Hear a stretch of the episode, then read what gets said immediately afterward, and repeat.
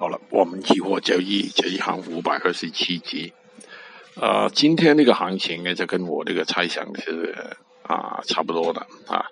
呃，原油的行情还是波动了哈，在一个很大的幅度里面在波动，有一点不寻常的地方就是我们那个股指呢，真的比较差劲的啊，比较弱，应该开高的没有啊，一开就打压了。其实这个情况呢，就一直到下午到末段，商品呢是相对好一些啊，就有可能有些新闻吧啊，就开盘的时候呢，其实打压了一段啊，之后呢就慢慢有些品种呢就更好一些啦，好像是黑色类啊，那个 PP 啊等等，就今天是积极炒啊啊，星期一早上也是啊呃。